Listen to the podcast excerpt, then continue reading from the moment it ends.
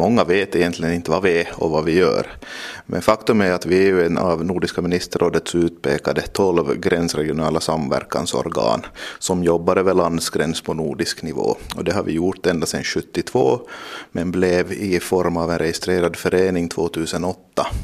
Och det har vi då jobbat med alla olika typer av, av gränsöverskridande samverkan un, inom ramen för många olika projekt. Och nu har vi ju tagit steget också ut på den europeiska arenan och, och funnit att eh, den här registrerade föreningsformen kanske inte är den rätta för oss. Och därför har vi gått in nu för att, att titta över den här samverkansformen som vi har och ta den till ett nytt steg. Har det alltså varit begränsande att vara, ska vi säga så här, bara en förening? Inte begränsande, men det har, det har medfört vissa komplikationer, framförallt i EU-projektsammanhang, när man har varit tvungen att inleda möte med en halvtimme och förklara vad vi egentligen är och vem vi representerar. Så därför har ju kommissionen redan 2008 nej 2006 förlåt, format ett, ett, ett, eget organ så att säga som per automatik är identifierat på EU-nivå som kallas då EGTS på svenska, Europeisk gruppering för territoriell samverkan. Och, och nu har årsmötet för Kvarkenrådet tagit beslut om att vi ska ombilda Kvarkenrådet RF till Kvarkenrådet EGTS och det, det är en historisk händelse eftersom det inte finns ett enda EGTS-område som är helnordisk hittills. Det finns ungefär sex 60-tal EGTS-områden ute i Europa, men faktum är att det finns inte ett enda helnordiskt. Och det är ju lite märkligt med tanke på det intensiva samarbete som vi ofta har på nordisk nivå. Så vi blir nu först på den här fronten och jag tror att det kommer att underlätta för oss och vår verksamhet en hel del i framtiden. Det att ni har fattat det här beslutet, hur pass komplicerad process är det att då få den här statusen?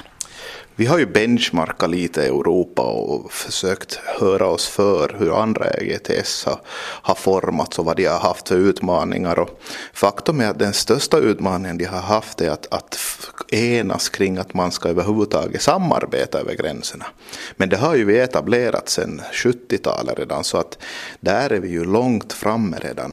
Och eh, här, som jag sa, det fördelarna med det här är ju inte bara det att vi, vi får en större synlighet och, en, och blir lättare att identifiera på EU-nivå utan det finns ju också administrativa fördelar med det här. Det ger också ett tydligare mandat både mot nationen och, och på EU-nivå vem vi är och vem vi representerar och skickar också en signal till både nationerna och EU att här menar man verkligen allvar med det gränsöverskridande samarbetet. Och vi ser ju nu när vi kommer att få färjetrafiken på plats Vasaline har gjort ett fantastiskt arbete med den nya färjan som kom 2013 och vi ser ju ett stort uppsving på det här gränsöverskridande samarbetet och intresse för detsamma.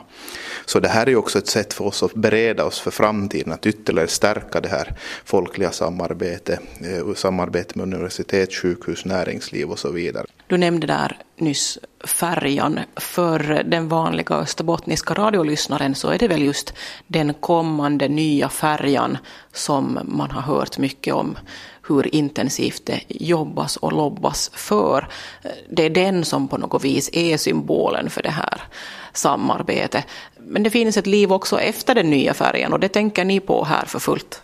Det är ju precis så att nu har ju fokus för Kvarkenrådet ända sedan taxfree försvann legat på att säkra den här viktiga transportförbindelsen mellan dessa två regioner. Och vi har ju jobbat otroligt intensivt med den här frågan tillsammans med, med berörda aktörer. Och, och som du säger så kommer det ett liv efter färjan och det, det, det skönjer vi redan nu att det här intresset för det gränsöverskridande och man ser också på ett annat sätt möjligheten när man vet att den här färjetrafiken är tryggad för minst 40 år framöver. Så att eh, det är just ett steg i den riktningen att nu bereder vi oss på Kvarkenrådets nya roll som samverkansaktör i Kvarkenregionen. Och det finns ju så otroligt stor potential för det gränsöverskridande i vår region. Och det som är roligt när vi jämför också vår region med, med övriga gränskommittéer, även i Norden men också på ett euro, europeiskt plan, så är den här genuina viljan och den här känslan för det gränsöverskridande i vår region någonting unikt